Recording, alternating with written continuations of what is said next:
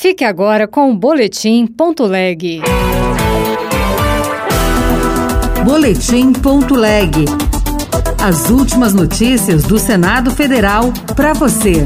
O Senado aprovou uma proposta que favorece o réu em caso de empate na esfera penal. E o que se quer é evitar empates artificiais que possam gerar benefício e distorções. Já a Comissão de Agricultura acatou uma proposta que prevê um incentivo à produção de coco no país. Eu sou Regina Pinheiro e este é o Boletim Ponto Leg. O Senado aprovou um projeto que vai exigir composição completa de colegiados recursais para evitar empates em julgamento de processo penal. O texto, no entanto, mantém decisão favorável ao réu no caso de pedidos de soltura por habeas corpus. Repórter Érica Christian. O plenário do Senado aprovou o projeto que mantém a garantia de liberdade do réu nos casos de empate em pedido de habeas corpus. Mas a proposta determina que os demais julgamentos em matéria penal ou processual penal, como pedido de redução de pena, só poderão ser concluídos quando o colegiado estiver completo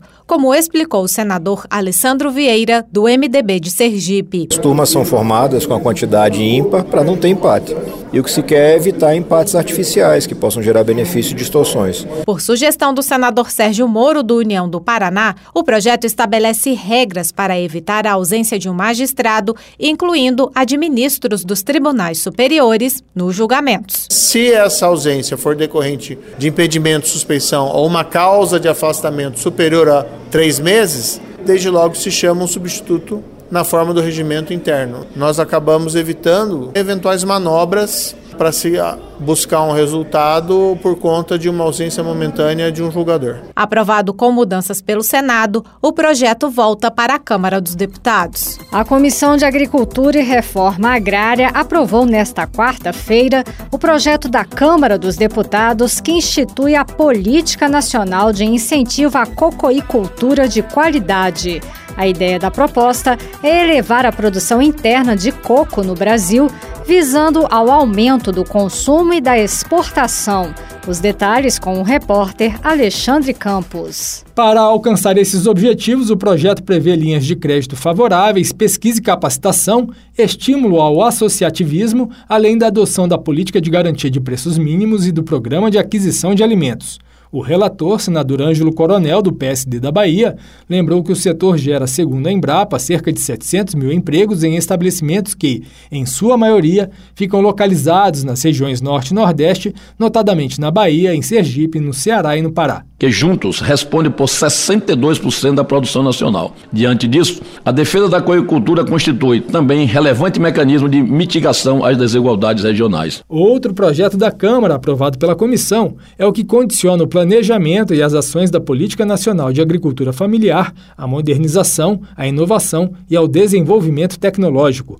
O relator, senador Alan Rick, do União do Acre, lembrou que, apesar das dificuldades de capitalização em decorrência de insuficiente acesso a crédito e do baixo volume de produção, o setor vem se modernizando. Com incremento de quase 50% no nível de mecanização e de 48% na área irrigada, quando comparados aos censos anteriores, como o Censo Agropecuário de 2006. Os dois projetos seguem para análise do plenário do Senado.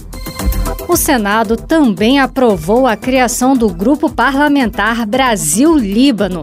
Um dos objetivos é estreitar as relações dos legislativos desses países. Repórter Pedro Pincer. O Senado aprovou nesta quarta-feira o projeto de resolução de Nelsinho Trade, do PSD de Mato Grosso do Sul, que institui o Grupo Parlamentar Brasil-Líbano. O grupo será um serviço de cooperação interparlamentar com a finalidade de incentivar e desenvolver as relações bilaterais entre os poderes legislativos dos dois países. O relator na Comissão de Relações Exteriores, senador Esperidião Amin, do Progressistas de Santa Catarina, destacou a ligação histórica entre os dois países. A população de descendentes de libaneses ou libaneses no Brasil equivale a mais ou menos duas vezes a população do Líbano, talvez um pouquinho mais. Todos nós sabemos da afinidade extraordinária que os países do Oriente Médio têm com o Brasil, o carinho que tem. O Brasil é considerado um país com uma capacidade de recepção a migrantes extraordinária. O texto segue agora para a promulgação. Outras notícias estão disponíveis em senado.leg.br barra rádio. Você ouviu Boletim.leg. Notícias do Senado Federal.